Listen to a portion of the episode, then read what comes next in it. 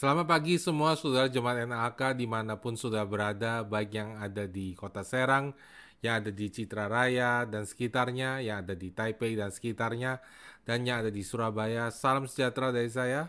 Kiranya Tuhan Yesus memberkati kita semua pagi hari ini. Sebelum kita mendengar firman Tuhan, saudara-saudara, mari kita mengingat apa yang kita pelajari beberapa minggu ini, saudara. Ya, dalam tiga minggu ini, saudara ya, ah, beberapa hal yang saya sampaikan uh, adalah hal-hal yang sangat penting dan sangat fundamental dalam hidup kekristenan ya.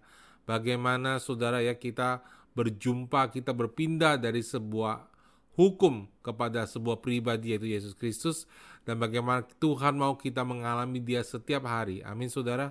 Dan bagaimana di dalam Tuhan kita adalah orang benar. Nah, semua ini adalah pelajaran-pelajaran dasar fundamental sekali yang perlu saudara-saudara tahu ya banyak orang Kristen langsung loncat saudara ya. Mereka mau Tuhan memberkati mereka mereka mau mengalami mujizat Tuhan. Tapi tidak ada dasar firman yang kuat di dalam hidup mereka saudara. Sehingga mereka seperti rumah dibangun di atas pasir saudara. Ketika mereka berdoa mujizat tidak terjadi apa yang mereka harapkan tidak terjadi runtuhlah rumah itu saudara. Tetapi saudara jika kita membangun dengan dasar di atas firman, bukan apa yang kita lihat dengan mata jasmani kita, tapi yang kita menangkap dengan manusia roh kita, saudara, kita akan kuat dan kita akan mengalami mujizat dan setiap janji Tuhan yang baik di dalam hidup kita. Ada amin, saudara ya. Saudara-saudara, mari kita berdoa. Kita memohon pertolongan Tuhan, Roh Kudus, supaya kita bisa mengerti firman Tuhan hari ini. Mari kita berdoa. Bapa di surga mengucap syukur untuk hadiratmu di tengah-tengah kami, di setiap rumah, setiap orang, setiap individu yang mendengar. Aku berdoa, sekalipun hanya melalui online, tapi setiap individu yang mendengar mengalami kuasa Kristus, mengalami roh hikmat dan pewahyuan, sehingga kami hari ini ketika mendengar firman Tuhan, benar-benar manusia rohani kami mendapatkan makanan rohani, dan manusia rohani dikuatkan Tuhan aku berdoa Tuhan sewaktu aku berbicara engkau urapi supaya apa yang aku sampaikan adalah kehendak dan isi hatimu dan supaya jemaat bisa menangkapnya dengan penuh kuasa di dalam nama Tuhan Yesus Kristus kami berdoa. Amin. Nah, saudara-saudara, apa yang telah saya sampaikan minggu lalu adalah dasar yang penting kenapa saudara karena saudara kalau kita tidak tahu bahwa kita adalah orang benar, kita masih terus berkutik dan bergumul dengan identitas kita apakah kita itu manusia pendosa atau orang benar saudara, maka kita tidak bisa melangkah ke step yang berikutnya, ke langkah yang berikutnya. Kita merasa tidak berhak mengalami kuasa Allah, kita merasa tertuduh karena musuh memakai ketidaktahuan kita untuk menyerang kita dan untuk melemahkan setiap orang percaya, saudara. Jadi saudara, ya, uh, yang terkasih di dalam Tuhan, saya tahu saudara hidup kita penuh masalah. Hidup saya punya masalah, hidup saudara punya masalah, dan setiap orang punya masalah. Dan kadang-kadang saudara ya, masalah tertentu tidak bisa kita hanya dengan melakukan sebuah doa dan kemudian berharap Tuhan menjawab doa kita. Kenapa saudara? Karena Alkitab mengatakan, selain Alkitab mengatakan, mintalah maka kamu akan diberikan. Artinya saudara minta saja Tuhan akan berikan adalah itu uh, which is good dan sangat singkat Tuhan akan lakukan mujizat dalam hidup saudara. Tetapi ada juga firman berikutnya mengatakan bahwa carilah maka engkau akan mendapat. Engkau harus mencari, mencari kebenaran firman Tuhan. Jadi saudara-saudara, apa pun saudara punya masalah hari ini, baik saudara masih single atau saudara menikah, baik yang berusia menengah, baik anak-anak maupun orang yang berusia sudah dewasa, saudara. Ketika saudara mendengar firman Tuhan dari hari ke hari, saudara, firman Tuhan ini akan merubah cara berpikir kita, firman Tuhan yang punya kuasa ini akan merubah pola pikir kita sehingga ketika pola pikir kita berubah kita mulai mengerti kehendak Allah dan kita berdoanya sesuai dengan kehendak Allah karena keinginan Allah dan keinginan kita menjadi satu saudara dan ketika keinginan itu menjadi satu saudara dan kita tahu dengan pasti bahwa Allah telah mengampuni dosa saya Allah telah melepaskan saya dari segala ikatan kuasa kegelapan. Dan ketika saudara mengerti kehendak Allah itu, saudara, itulah iman dan seketika itu juga saudara-saudara merdeka. Amin saudara. Dan saudara akan berjalan sebagai orang Kristen yang mengalami kuasa setiap hari dan jangan menjadi orang Kristen yang agamawi. Orang Kristen yang agamawi selalu berkata bahwa kemarin Tuhan hebat, dulu waktu saya baru bertobat Tuhan hebat. Tapi Tuhan mau kita setiap hari mengalami mujizat Tuhan. Tuhan mau kita setiap hari mengalami komunikasi dengan dia. Saudara, Tuhan mau kita setiap hari mengalami mujizat Tuhan. Amin saudara. Ya. Tapi saudara, untuk melakukan semua itu, untuk mendapatkan semua janji Allah itu, kita perlu menjadi dewasa. Kita mulai mengerti apa kehendak Allah, kemudian kita mengaktifkan iman kita dan untuk mengambil setiap janji Allah. Ada amin, saudara. Jadi, saudara, ini pesan saya, saudara. Apa pun masalah saudara sekarang, ya, mungkin saudara sambil mendengar, sambil pikirannya pecah, pikir ke mana-mana, ya. Dengar baik-baik, saudara, ya. Angkat masalah saudara, taruh di samping.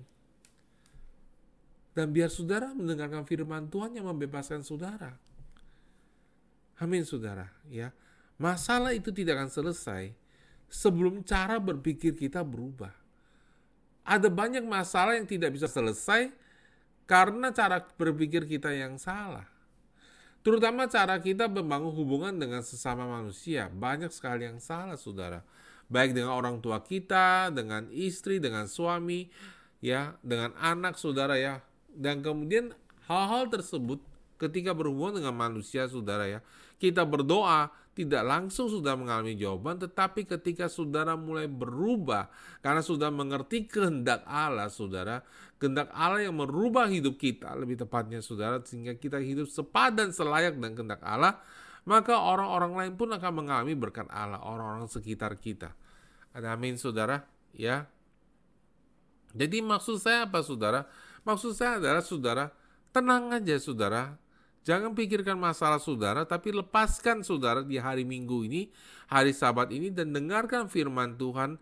Minggu per minggu ketika sudah mendengarkan firman Tuhan, saudara akan mengalami kemerdekaan. Amin saudara, saya sangat yakin itu saudara ya. Di masa pandemik ini saudara ya, ada satu hal saya saya merasa dalam hati saya saudara, satu hal yang saya bersyukur sudah adalah saya bisa khotbah online saudara ya. Saya merasa bahwa banyak orang ketika mendengarkan khotbah online ini, mereka tiba-tiba merasakan sebuah khotbah yang pribadi buat mereka, mereka bisa lebih banyak merenungkan dan memakan khotbahnya. Dan mereka mengalami hadirat Tuhan, saudara. Ya, jadi saudara saya bersyukur saudara kalau hari ini saudara bisa menerima khotbah online dan kita masih harus online. Karena saya merasa sepertinya Tuhan memberikan firman-firman yang dasar di waktu-waktu seperti ini untuk kita semua bisa benar-benar istilahnya itu seperti makanan dibawa ke rumah saudara dan sudah benar-benar makan di situ dan sudah nikmati dan sudah bisa makan berulang-ulang karena saya percaya Tuhan akan membawa saudara terbang tinggi saudara setelah saudara dan saya melewati semuanya ini. Amin saudara. Jadi saudara tenangkan hati kita, buka hati kita dan dengarkan firman Tuhan dan belajar. Minggu lalu, minggu ini, minggu dan minggu-minggu depan saudara. Karena apa yang saya bagikan kepada saudara, saya mau membagikan kepada saudara sesuatu yang bisa terpakai seumur hidup kita, sesuatu yang sangat penting dalam hidup kita sebagai orang Kristen yang tidak banyak orang share, saudara. Ada amin, saudara ya. Jadi pagi hari saudara, saya mengatakan saya akan bagian tentang bagaimana kita mengalami kuasa kebangkitan Kristus dan mempraktekannya dalam hidup kita setiap hari. Salah satu saudara, sebab kita tidak mengalami mujizat dan mengalami kuasa setiap hari adalah kita benar-benar tidak mengerti dan tidak mempunyai clue apa itu mujizat, apa itu kuasa, bagaimana Allah mau bekerja melalui kita, dan bagaimana kita melepaskannya, saudara. Pertama-tama, saudara, kita harus mengerti apa itu otoritas, apa itu kuasa. Jangan kita tiap-tiap, wah, saya punya otoritas, tapi sudah bangga mengerti apa itu otoritas. Karena pengertian ini sangat penting banget, saudara. Kita buka di dalam Lukas 9 ayat pertama, di situ dikatakan, maka Yesus memanggil kedua belas muridnya, lalu memberikan tenaga dan kuasa kepada mereka untuk mengusir setan-setan dan untuk menyembuhkan penyakit-penyakit. Saudara, saya nggak tahu kenapa Alkitab Bahasa Indonesia menerjemahkannya seperti ini, saudara ya. Ini benar-benar tidak tepat, saudara ya. Kita akan bingung antara tenaga dan kuasa, saudara. Jadi, saudara, mari kita lihat terjemahan bahasa Inggrisnya. Dikatakan, saudara, And then he called his twelve disciples together and gave them power and authority. Ya, power and authority, saudara ya. Jadi jelas banget saudara, kalau saya terjemahkan dalam bahasa Indonesia adalah Tuhan memberikan mereka kuasa dan otoritas. Ya, itu terjemahan yang tepat saudara ya, bukan tenaga dan kuasa, tapi yang benar adalah kuasa dan otoritas. Saudara boleh catat di Alkitab saudara sehingga setiap kali saudara membaca ini menjadi ingat saudara ya bahwa dia memanggil kedua belas muridnya dan kemudian memberikan mereka kuasa dan otoritas ya. Apa sih itu kuasa, saudara? Di dalam bahasa aslinya, saudara, kata kuasa di sini adalah dunamos, ya. Dari kata dunamos ini muncullah kata dinamit, ya. Itu juga kita baca di kisah para rasul 1 ayat ke-6. Maka bertanyalah mereka yang berkumpul di situ, Tuhan maukah engkau pada masa ini memulihkan kerajaan bagi Israel? Jawabnya, engkau tidak perlu mengetahui masa dan waktu yang ditetapkan Bapa sendiri menurut kuasanya, tetapi kamu akan menerima kuasa kalau roh kudus turun ke atas kamu dan kamu akan menjadi saksiku di Yerusalem dan di seluruh Yudea dan Samaria dan sampai ke ujung bumi. Saudara bayangkan saudara, Yesus memerintahkan mereka untuk menunggu roh kudus dan kalau Roh Kudus datang, mereka akan menerima kuasa kata di sini ada dunamos, baru mereka boleh pergi dan menjadi saksi, saudara. Begitu pentingnya saudara sehingga Yesus berpesan kepada muridnya jangan meninggalkan Yerusalem sampai kamu menerima Roh Kudus yang akan memberikan engkau kuasa. Kamu akan terima kuasa kalau Roh Kudus turun ke atas kamu. Saudara yang kekasih dalam Tuhan, sebelum kita menginjil, saudara kita perlu terima baptisan Roh Kudus supaya kita bisa berjalan dalam kuasa Tuhan. Amin, saudara. Nah, tapi saudara-saudara, kadang-kadang saudara orang yang sudah terima baptisan Roh Kudus pun tidak punya urapan yang kuat. Bukan tidak punya urapan sama sekali ya, tapi lebih tepatnya tidak punya urapan yang kuat untuk mengeksekusi kuasa yang diberikan kepadanya. Nah, hari ini saudara kita mau belajar saudara ya, apa itu kuasa, apa itu otoritas dan bagaimana kenapa kita bisa mendapatkannya itu dan bagaimana cara kita mengeksekusinya saudara ya. Nah, saudara itu artinya kuasa saudara. Kuasa artinya capability, kemampuan untuk melakukannya. Saya kasih contoh. Saya mau memberikan kepada anak saya hari ini makan bakso tahu. Bakso tahunya harus dibeli, saudara. Mampu nggak saya membelinya? Kalau saya punya uang yang cukup, saya mampu. Kalau saya tidak punya uang yang cukup, saya tidak mampu, saudara. Ya. Jadi, saudara, uang yang ada dalam dompet saya itu diibaratkan adalah kuasa, saudara. Ya. Kemampuan, kapasitas, kemampuan. Kalau saya mau beli bakso ini, saya harus mampu dong, saudara ya. Harus punya uang dong, supaya saya bisa beli bakso ini. Bukan hanya omong kosong, saya mau belikan kamu bakso, tapi padahal saya nggak punya uang sama sekali, nggak bisa, saudara. Ya. Jadi itulah kuasa, saudara ya. Kemampuan tenaga, saudara ya. Katanya bahasa Indonesia, untuk melakukan, saudara. Ya. Polisi punya kuasa, saudara. Ya. Kalau saudara melanggar, mereka menangkap saudara. Kalau saudara mau lari, mereka punya senjata api, saudara. Ya, itu adalah kuasa. Nah, kemudian otoritas, saudara. Kata otoritas di sini adalah exousia. Exousia artinya hak kemerdekaan untuk menentukan, kemerdekaan untuk memilih. Apa itu exousia? Apa itu otoritas? Kalau saudara datang ke sekolah RPA misalnya, lalu saudara telat sekolahnya, maka saudara tidak bisa masuk ke kelas sebelum menghadap kepada otoritas. Ketika otoritas mengizinkan saudara masuk ke kelas, saudara bisa masuk dalam kelas, tapi kalau dia tidak mengizinkan, tidak bisa masuk. Itu contohnya saudara itu otoritas. Apa itu otoritas saudara? Otoritas adalah hak untuk menentukan hak untuk memilih, kemampuan untuk memilih. Karena ini sangat-sangat penting mengerti hal ini, saudara. Kenapa, saudara? Yesus memberikan kita bukan hanya kemampuan untuk melaksanakan, tapi Yesus memberikan kita pilihan apakah kita mau melakukan atau tidak. Di dalam sebuah gereja yang tidak percaya Roh Kudus, saya pernah mendengar sudah cerita pengkhotbah terkenal khotbah di gereja tersebut KKR tiba-tiba di tengah kebaktian ada orang yang kerasukan setan, saudara. Yang roh jahatnya manifest, saudara. Tapi saudara tahu apa yang terjadi? Saya dengar ya, saudara. Bahwa orang tersebut digotong sama Asyir keluar, saudara. Dibangunin, disadarkan, dan mereka tidak melakukan mengusir setan sama sekali. Mereka tidak mengeksekusi kuasanya.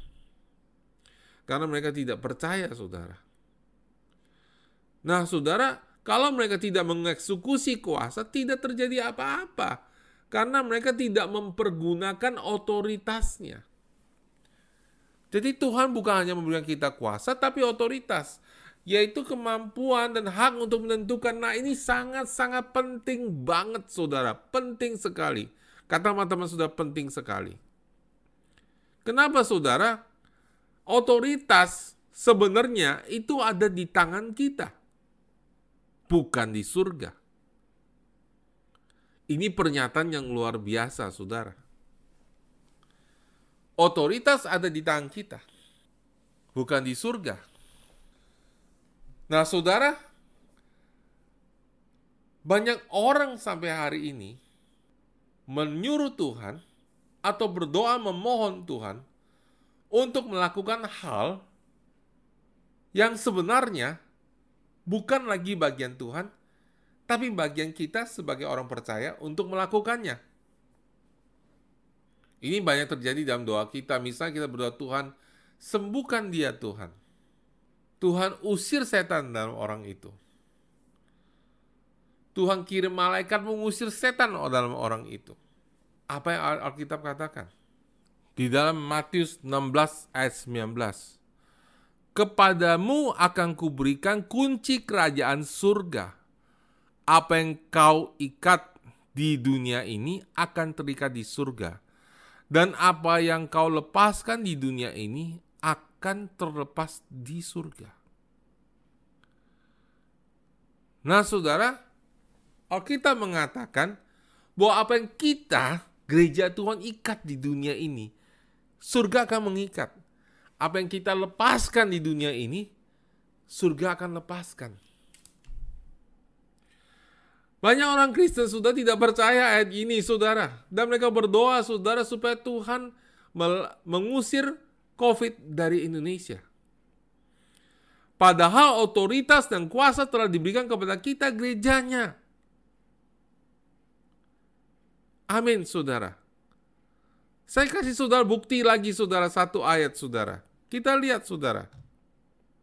Di dalam Ibrani 10 ayat 12, tetapi ia, yaitu Yesus, setelah mempersembahkan hanya satu korban saja karena dosa, ia duduk untuk selama-lamanya di sebelah kanan Allah.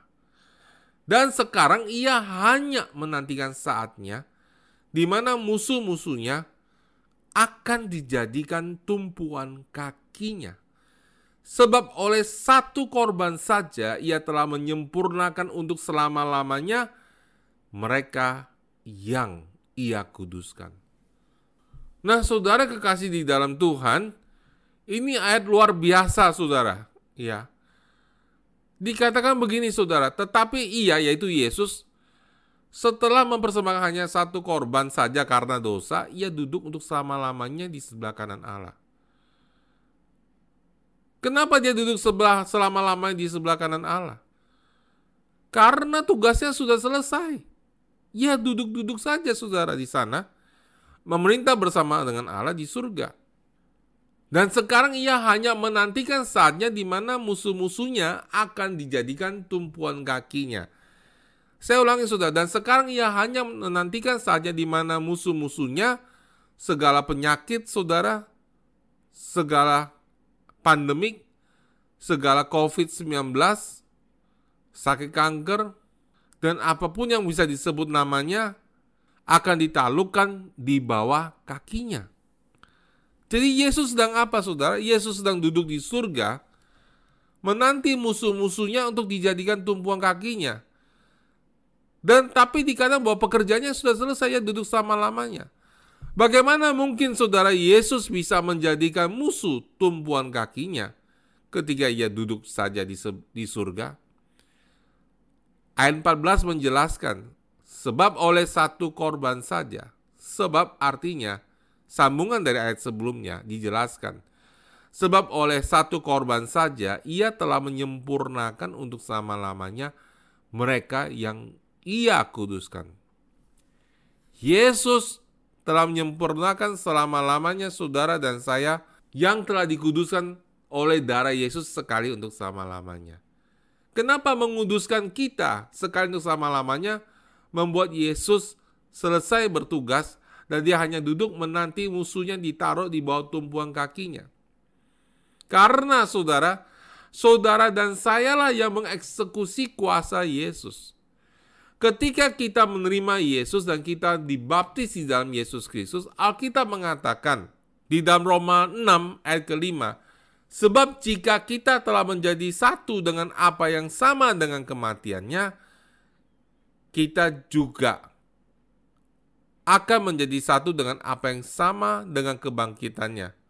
Saudara-saudara kekasih, Alkitab memandang bahwa kita telah dibangkitkan bersama-sama dengan Kristus.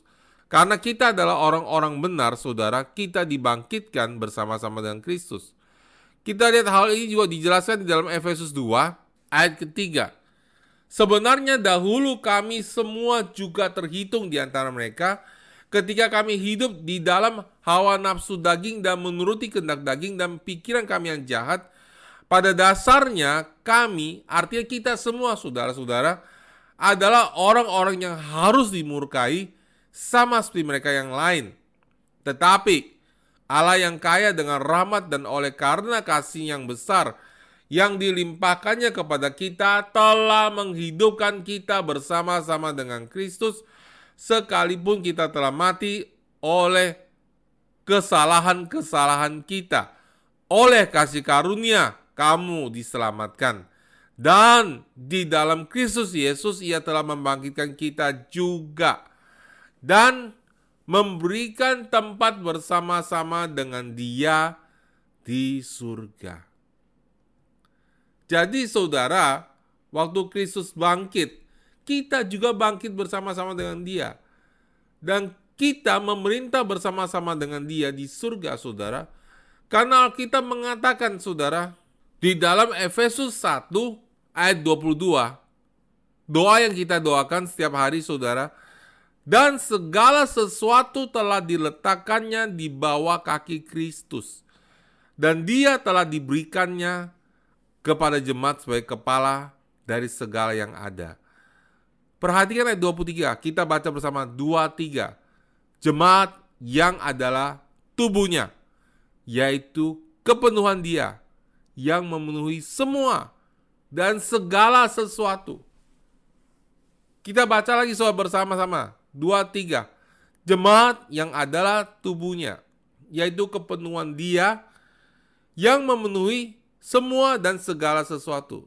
Saudara yang terkasih dalam Tuhan, kita bersama-sama ketika kita bergabung dengan saudara-saudara kita seiman dan kita hidup di bawah otoritas ada kepemimpinan dan kemudian saudara kita dalam komunitas itu bergerak bersama, kita adalah tubuhnya, saudara, yaitu kepenuhan dia. Jadi saudara kepenuhan Kristus harus dituangkan di dalam tubuhnya yaitu komunitas orang-orang percaya. Gereja Tuhan, bukan hanya gereja kita tetapi semua gereja lokal yang isinya orang-orang percaya. Di mana gereja itu akan mengalami kepenuhan dia. Artinya gereja menjadi dewasa, penuh dengan kuasa, penuh dengan urapan dan penuh dengan hadirat Kristus. Dan kemudian saudara kita, yaitu gerejanya, saudara, tubuh Kristus adalah yang memenuhi semua dan segala sesuatu. Itu maksud ayat itu, saudara. Jadi artinya apa, saudara? Kita sebagai tubuh Kristus, saudara, kitalah yang berdaulat di muka bumi ini dan Allah mau kita memenuhi semua dan segala sesuatu. Di mana ada gereja Tuhan, di tempat itu ada hadirat Tuhan yang perkasa sehingga orang sakit sembuh, orang buta melihat, orang tuli mendengar, dan orang yang terikat iblis dilepaskan. Di mana ada orang Kristen, di situ hadirat Tuhan dan kepenuhan Tuhan terjadi, saudara, dan orang-orang bertobat dan datang kepada Yesus. Itulah kuasa yang Allah berikan kepada kita. Itulah yang Allah mau, saudara. Karena, saudara, ketika Yesus bangkit, saudara, dan ketika Yesus menerima kuasa, di dalam dia, kita juga telah menerima kuasa tersebut. Karena kita dan dia adalah satu. Saudara, ayat yang sering kita baca ini, kita lihat saudara, Matius 28 ayat 18 yang sering kita pakai dalam penginjilan. Dikatakan di situ saudara, Yesus mendekati mereka dan berkata, kepadaku, aku, aku saudara, ya. Yaitu Yesus saudara. Kepadaku telah diberikan segala kuasa di surga dan di bumi. Karena itu pergilah, jadikanlah semua bangsa muridku dan baptislah mereka dalam nama Bapa dan anak dan roh kudus dan ajarkanlah mereka melakukan segala sesuatu yang telah kuperintahkan kepadamu. Dan ketahuilah aku menyertai kamu senantiasa sampai kepada akhir zaman. Saudara, saudara pernah renungkan firman ini saudara? Saya merenungkan firman ini saudara. Kepadaku telah diberikan segala kuasa di surga dan di bumi. Aku, kata Yesus, kepadaku bagi saudara-saudara kekasih dalam Tuhan. Saya bicara sama saudara. Ya. Hei, saudara-saudara. Aku sudah terima uang banyak. Karena itu, kamu pergi beli roti sana. Beli makanan yang banyak. Gak usah kerja lagi. Saudara kan tanya dong, apa hubungannya Bapak terima uang sama saya boleh pergi, emang uangnya mau kasih ke saya? Kenapa Yesus mengatakan seperti itu? Karena saudara kita adalah tunangan Kristus. Kita adalah calon mempelai Kristus. Kita dan Kristus adalah satu. Apa yang Yesus menang, apa yang telah Yesus dapatkan, itu juga bagian dari kita, itu juga warisan kita. Kalau saya datang ke istri saya dan saya bilang, istriku hari ini aku dapat uang banyak, Aku dapat untung banyak. Saudara tahu? Itu nggak ada bedanya sama istri saya dapat untung banyak. Karena ia adalah bagian dari hidup saya, saudara. Jadi dia bisa aja langsung ambil dompet, dibuka, dia mau pakai. Jadi saudara, kenapa Yesus bilang, kamu pergi, aku mendapatkan kuasa. Kenapa itu Alkitab mengatakan, kepadaku telah diberikan segala kuasa karena itu kamu pergi. Karena kita dan Yesus adalah satu. Apa pun yang Tuhan kita dapatkan, kita dapatkan. Amin saudara. Segala sesuatu milik Yesus adalah milik kita. Saya suka banget sudah dengar satu lagu ya yang judulnya Ocean saudara ya. Di situ dikatakan bahwa I am yours and you are mine. Sudah tahu nggak hidup kita ke kita serahkan sama Tuhan? Semuanya, oh Tuhan aku serahkan semuanya. Ya, sakit gitu ya, nangis semuanya. Semua aku adalah milikmu. Tuhan seluruh hidupku adalah milikmu. Itu baru setengah kebenaran saudara. Tahukah saudara? Semua milik Tuhan adalah juga milik kita. Ini adalah kisah cinta antara kita dan Tuhan, saudara. I am yours and you are mine. Aduh, so deep banget saudara lagu itu, saudara. Kita adalah milik dia. Dan dia milik kita. Segala sesuatu Yesus punya, kita punya. Segala kuasa di surga dan di bumi telah diberikan kepada Yesus karena itu kita pergi dan menjadikan semua bangsa muridnya karena semua kuasa yang telah diberikan kepada Yesus telah diberikan kepada kita. Ada amin saudara? Ya. Seberapa besar kuasa Yesus ini? Kita baca saudara di dalam Filipi 2 ayat 5 sampai 12. Hendaklah kamu dalam hidupmu bersama menaruh pikiran dan perasaan yang terdapat juga dalam Kristus Yesus, yang walaupun dalam rupa Allah tidak menganggap kesetaraan dengan Allah itu sebagai milik yang harus dipertahankan, melainkan telah mengosongkan dirinya dan mengambil rupa seorang hamba dan menjadi sama dengan manusia dalam keadaannya sebagai manusia, ia telah merendahkan dirinya dan taat sampai mati, bahkan sampai mati di kayu salib. Itulah sebabnya Allah sangat meninggikan dia dan mengaruniakan kepadanya nama di atas segala nama.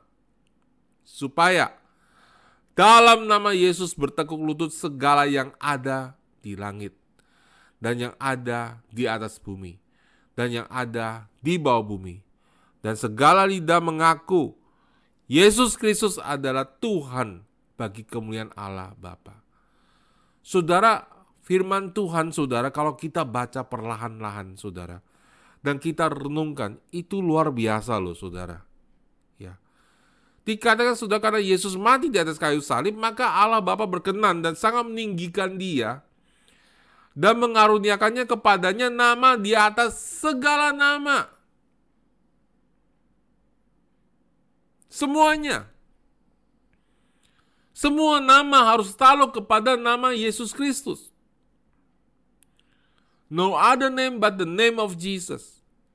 Kemudian dijelaskan supaya dalam nama Yesus bertekuk lutut segala yang ada di langit dan yang ada di atas bumi dan yang ada di bawah bumi yaitu di neraka saudara. Semuanya harus bertekuk lutut saudara. Wow, luar biasa sekali saudara. Jelas sekali, saudara coba renungkan itu. Bagaimana mungkin orang bisa percaya COVID dari Tuhan padahal saudara kuasa udah diberikan kepada kita sebagai gerejanya. Kemudian kita yang menentukan saudara. Dan kemudian kita eksekusi kuasa itu. COVID adalah sebuah nama.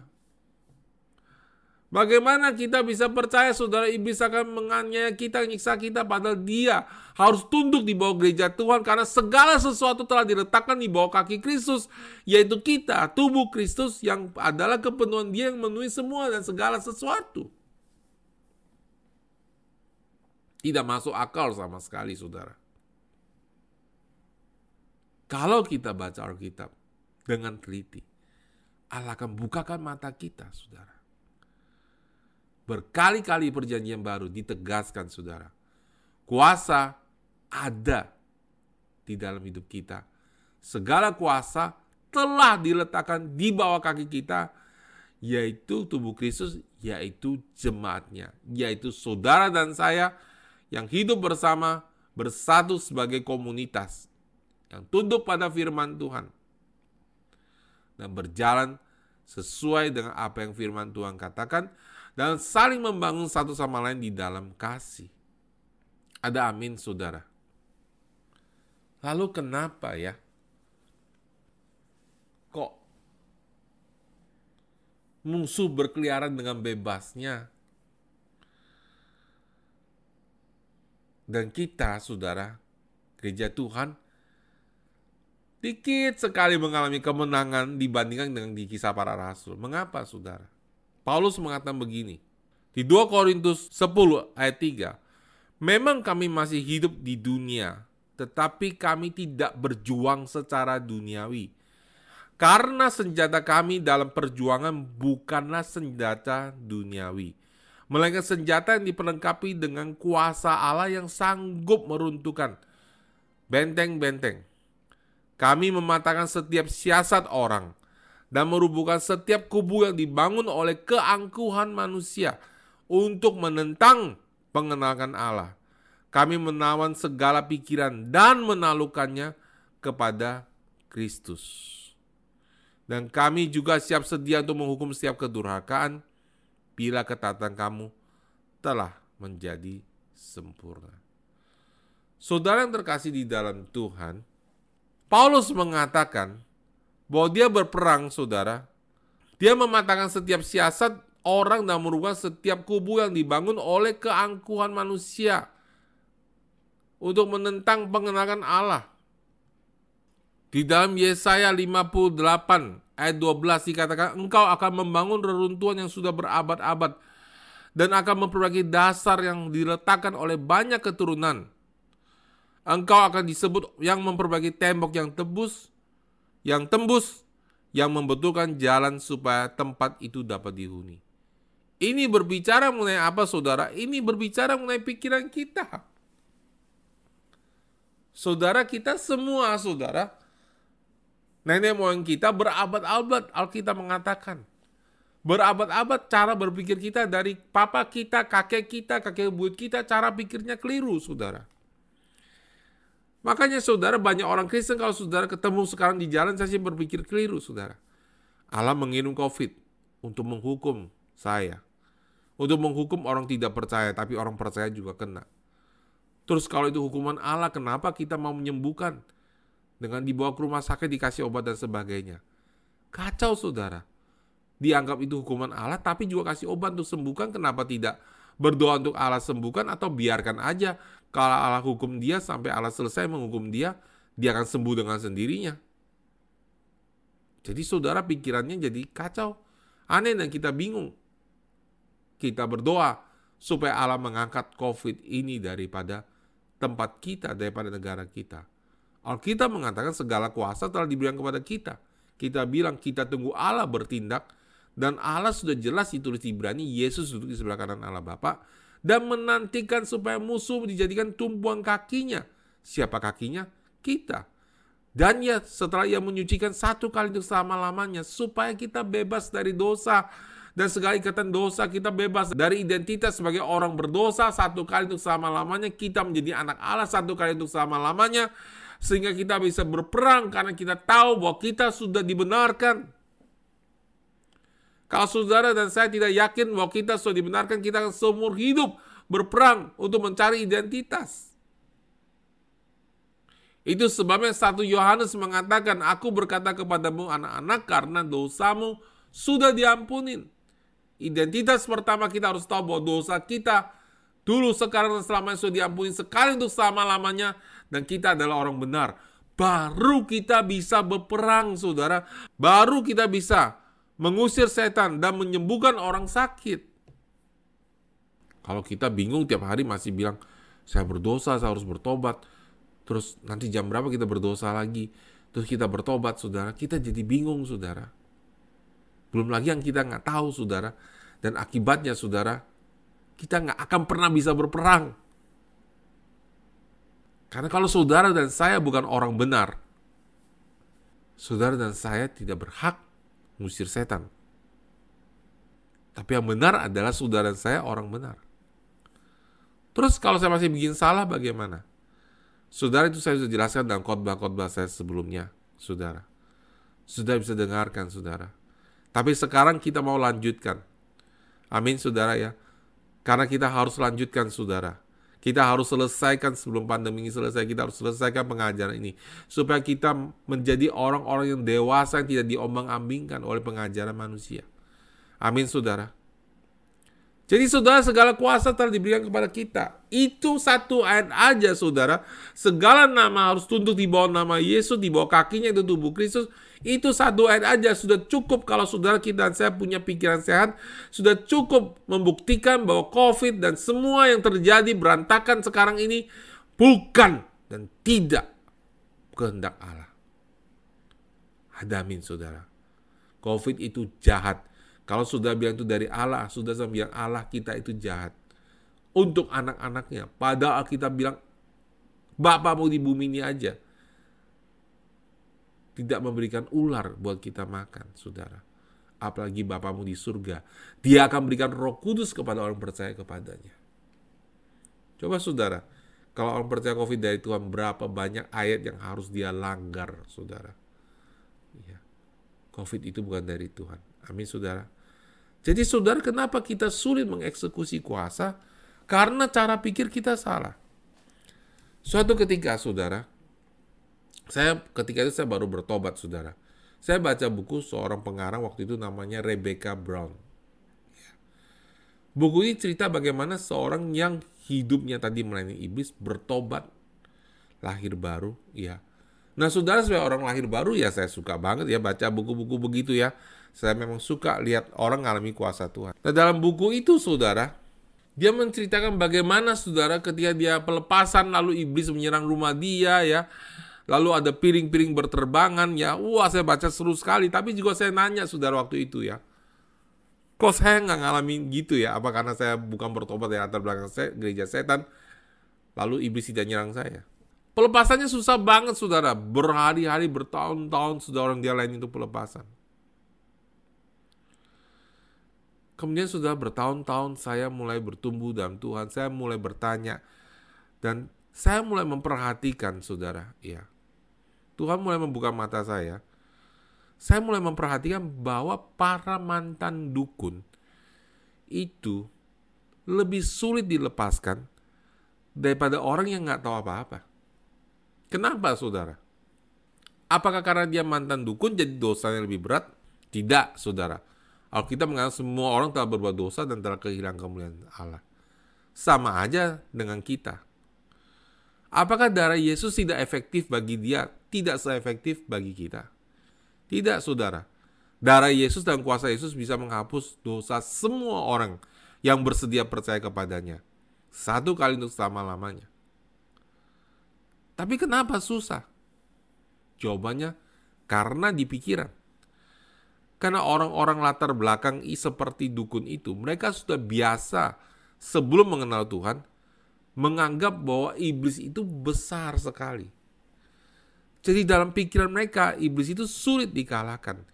Nah, itulah ikatan benteng yang dibangun oleh iblis yang menentang pengenalan akan Allah.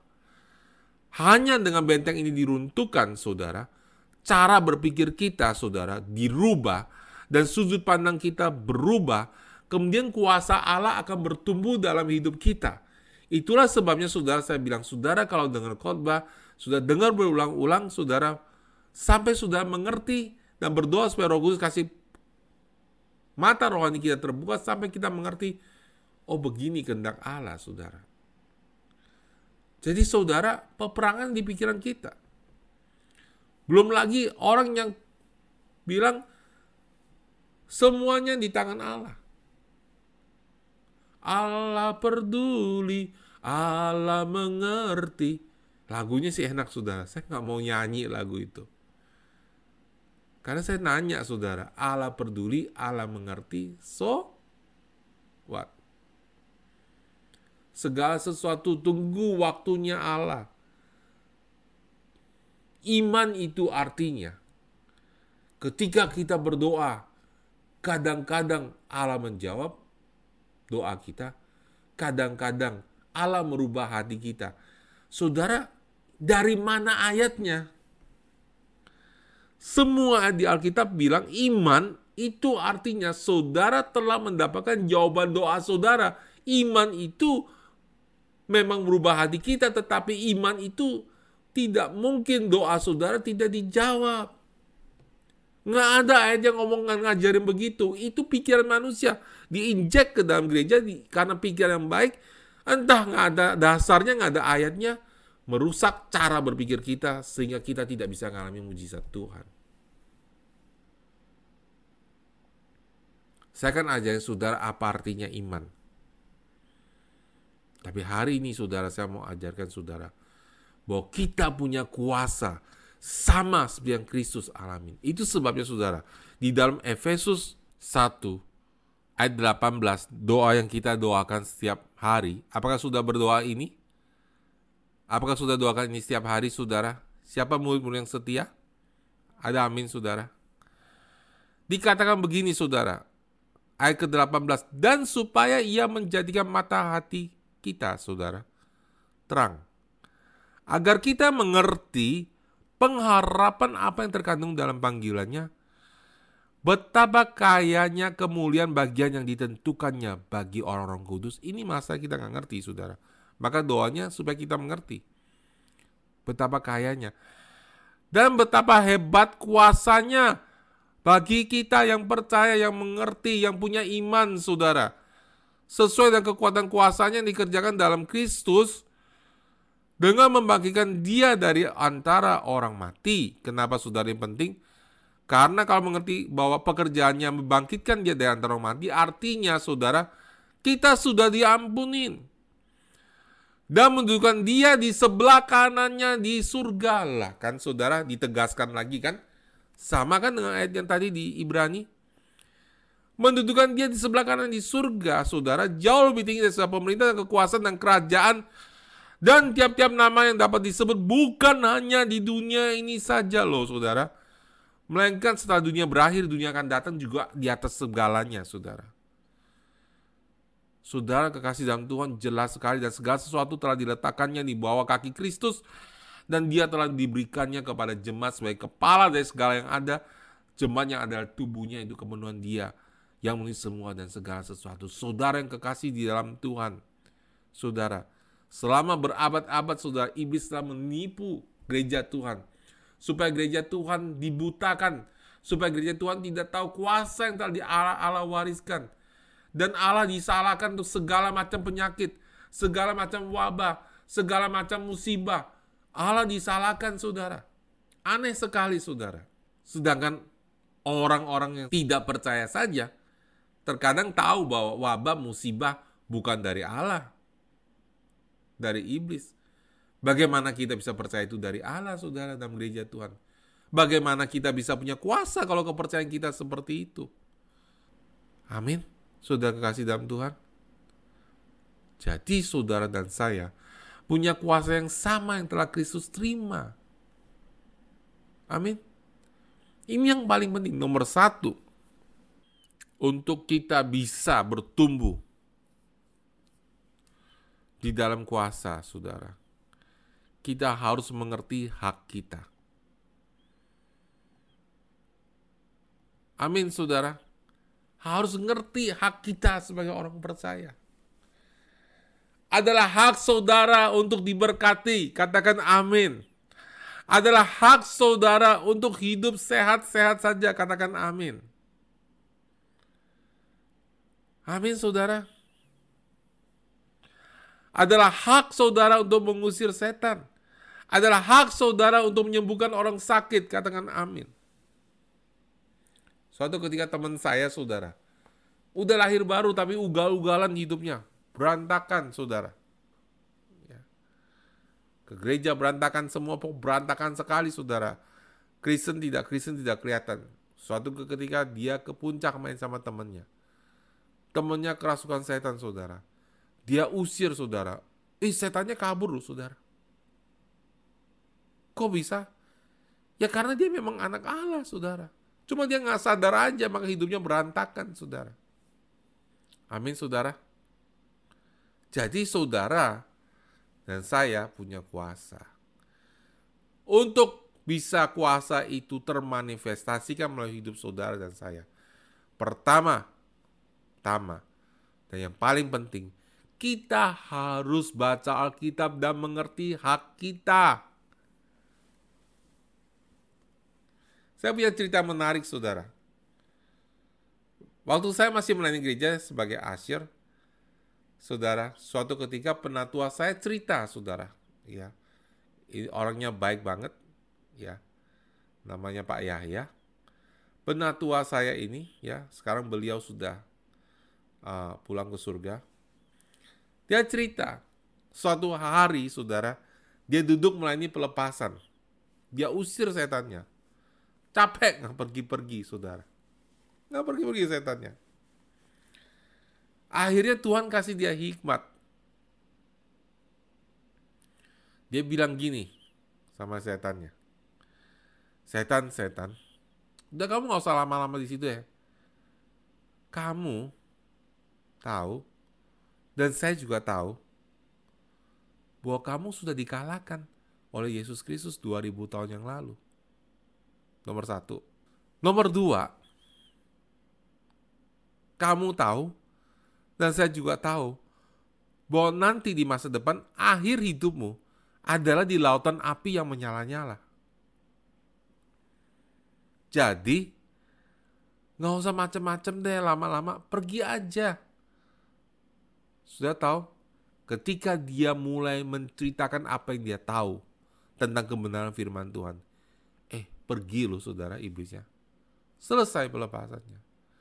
Saudara mengetahui hak kita sebagai orang percaya. Mengetahui siapa kita di dalam Tuhan. Mengetahui bahwa kita adalah orang benar, kita sudah diampuni sekali untuk selama-lamanya. Adalah sangat-sangat penting. Adalah bagian dari eksekusi kuasa yang Tuhan berikan kepada kita. Tanpa memiliki itu saudara, tanpa memiliki pengertian itu, tanpa memiliki pewahyuan itu saudara, kuasa kita sangat kecil keluarnya. Amin. Siapa yang sanggup mengeksekusi kuasa Allah? Kalau bukan diampuni sekali untuk selama-lamanya. Sedangkan setiap hari saudara, kita banyak kelemahan tapi dengan jaminan keselamatan yang telah Tuhan Yesus berikan kepada kita. Barang siapa percaya kepadaku, ia akan memiliki hidup yang kekal. Hidup kekal, saudara. Bukan hidup, mati, hidup lagi, mati lagi, begitu saudara ya. Tapi hidup kekal, saudara. Dengan mengerti itu, saudara, saudara dan saya punya keberanian untuk mengeksekusi kuasa yang telah Allah berikan kepada kita. Amin. Jadi nomor satu saudara, sangat penting saudara dan saya untuk mengerti hak kita. Itu caranya supaya kuasa Tuhan bertumbuh dalam hidup kita. Nomor dua, kita harus mengaktifkan iman kita melalui tindakan. Saudara tahu nggak, banyak orang bilang mari kita menunggu Tuhan. Tapi sebenarnya saudara, dikatakan di Alkitab, di Ibrani yang kita baca. Dia duduk, dia duduk di sebelah kanan Allah Bapa menunggu segala sesuatu diletakkan di bawah kakinya. Kakinya itu kita, saudara. Dia lagi nungguin kita. Kita ini nggak ngerti-ngerti, nggak bikin apa-apa, saudara. Jadi sebenarnya, saudara, yang lebih benar adalah Allah menunggu kita, menunggu saudara dan saya. Tuhan, rubah hidup saya, berkati hidup saya Allah nunggu saudara pergi kerja. Allah bilang, kamu kalau nyentuh itu, kalau kamu lakukan itu, kamu jual itu, kamu akan berhasil. Tuhan berkati saya. Saudara tidak percaya saudara bisa dengar suara Tuhan. Saudara tidak melangkah. Tuhan nunggu saudara melangkah. Soal ketika saudara, Kenneth Hagen sedang berbicara sama Tuhan. Di dalam penglihatan kita dia bicara sama Yesus, tiba-tiba muncul iblis di antara dia dan Yesus. Dan tiak-tiak ipi, ipi, ipi. Dan ketika iblis itu ribut tiak-tiak menimbulkan kabut yang besar, saudara. Sehingga dia tidak bisa mendengar Yesus ngomong apa. Ini cerita penting banget. Dan saudara kita perlu dengarkan baik-baik nilai-nilainya. Dan kita perlu belajar karena banyak sekali kita bisa belajar dari sini. Ketika iblis itu teriak hipi hipi hipi saudara. Tuhan Yesus tidak ngusir iblisnya. Tuhan Yesus ngomong terus seolah-olah nggak tahu iblis itu ada depan dia dan seolah-olah tidak tahu bahwa Ken Hagen tidak mendengar. Akhirnya Ken Hagen kesel banget dan dia bilang, dalam nama Yesus, setan pergi. Dan langsung dia bilang, iblis itu jatuh. Plung seperti anjing dipukul lemes. Dan dia lari. Teribrit-ibrit saudara. Dan kabutnya pun hilang. Dan Tuhan Yesus kelihatan lagi dan dia bisa bicara dan bilang, Tuhan, kenapa tadi engkau tidak mengusir setan? Tuhan bilang, kalau engkau tidak bertindak, aku tidak bisa berbuat apa-apa. Loh kenapa Tuhan? karena segala kuasa telah diberikan kepada engkau. Saudara dan saudara-saudara kekasih dalam Tuhan, ini yang Tuhan mau kita lakukan. Jangan lagi menunggu Tuhan. Lakukan segera apa yang Tuhan suruh engkau lakukan. Maka engkau dan saya akan berhasil, saudara. Kita lihat cerita ini juga sama, saudara. Di dalam kisah Rasul 16 ayat 16 sampai 18. Pada suatu kali ketika kami pergi ke tempat sembahyang itu kami bertemu dengan seorang hamba Tuhan yang mempunyai roh tenung dengan tenungan-tenungannya tuan-tuannya memperoleh penghasilan besar. Ia mengikuti Paulus dan kami dari belakang sambil berseru. Katanya, orang-orang ini adalah hamba Allah yang maha tinggi. Mereka memberitakan kepadamu jalan kepada keselamatan. Hal itu dilakukan beberapa hari lamanya. Tetapi ketika Paulus tidak tahan lagi akan gangguan itu, ia berpaling dan berkata kepada roh itu, Demi nama Yesus Kristus, yang benar soal bahasa Inggrisnya, dalam nama Yesus Kristus, aku menyuruh engkau keluar dari perempuan ini. Seketika itu juga keluarlah roh itu. Saudara, roh itu sudah mengganggu Paulus berhari-hari, saudara. Tapi, saudara, Paulus diam tidak usir. Selama dia tidak mengusir roh itu, sudah roh itu tidak pergi. Paulus tidak berdoa juga supaya Allah mengusir roh itu. Paulus yang mengusir. Selama kita tidak bertindak melangkah dengan iman, saudara, nggak ada mujizat yang terjadi. Halo, penting sekali bagi kita untuk mencari tempat untuk atau mencari cara untuk mengaktifkan iman kita, mencari kesempatan untuk mengaktifkan iman kita. Kalau saudara butuh mujizat keuangan, tabur keuangan. Kalau saudara butuh kesembuhan, mujizat kesembuhan, doakan orang sakit. Kalau sudah mengalami breakthrough, sudah mau keluarga-keluarga sudah diselamatkan, nginjilin orang yang belum bertobat, belum kenal Yesus. Kalau sudah mau dipakai untuk mengusir setan, cari orang punya setan, usir saudara. Maka kita sampai ke poin ketiga, bagaimana Bagaimana bisa supaya kita semakin kuat? Kuasa yang Tuhan berikan dalam diri kita yang sudah diinvestasikan dalam hidup kita bertumbuh semakin kuat. Nomor tiga, latihan. 1 Timotius 4 ayat 8, latihan badani terbatas gunanya, tetapi ibadah itu berguna dalam segala hal. Karena mengandung janji baik untuk hidup ini maupun untuk hidup yang akan datang. Saudara Alkitab mengibaratkan saudara ibadah kita itu sama seperti latihan rohani. Nah, saudara, demikian juga ketika kita mau dipakai Tuhan dengan kuasa Tuhan, kita harus lakukan latihan rohani. Ada juga latihan rohani untuk hal tersebut. Kalau saudara mau dipakai Tuhan, terutama dalam kuasa untuk mengusir setan, lakukan saudara. Hal yang kecil setia. Belajar mengusir saudara. Sampai setannya pergi dalam nama Yesus. Memang pertama kali tidak secepat yang saudara bayangkan tapi semakin sudah sering lakukan, apa pun yang sudah sering lakukan dengan iman di area itu akan bertumbuh lebih kuat. Ada amin, saudara. Lakukan, pakai iman saudara. Amin. Yang keempat, cari orang yang punya kerinduan sama. Cari orang kalau bisa orang yang punya contoh yang berjalan depan saudara yang telah mengalami mujizat lebih dulu. Itu mempermudah kita pinjam apinya, kita pinjam urapannya dan urapannya tertepak kepada kita. Kita akan bertumbuh lebih cepat saudara. Amin. Nah saudara-saudara kekasih dalam Tuhan. Sekarang kita tahu bahwa kita semua memiliki kuasa Kristus. Kita semua adalah anak Allah, kita semua adalah orang benar. Dan kita semua bersama-sama dengan Yesus duduk di sebelah kanan Allah Bapa. Karena kita adalah tubuh Kristus. Artinya apa saudara? Kita memiliki kuasa yang sama dengan yang Kristus miliki saudara. Amin. Saudara kekasih dalam Tuhan, firman Tuhan sudah saya sampaikan. Minggu ini saudara, mari saudara kita beriman. Kita punya pengalaman rohani untuk mengeksekusi kuasa Tuhan dalam hidup kita. Saudara kasih dalam Tuhan, saya percaya dari minggu ke minggu, saudara, cara berpikir kita diperbaharui.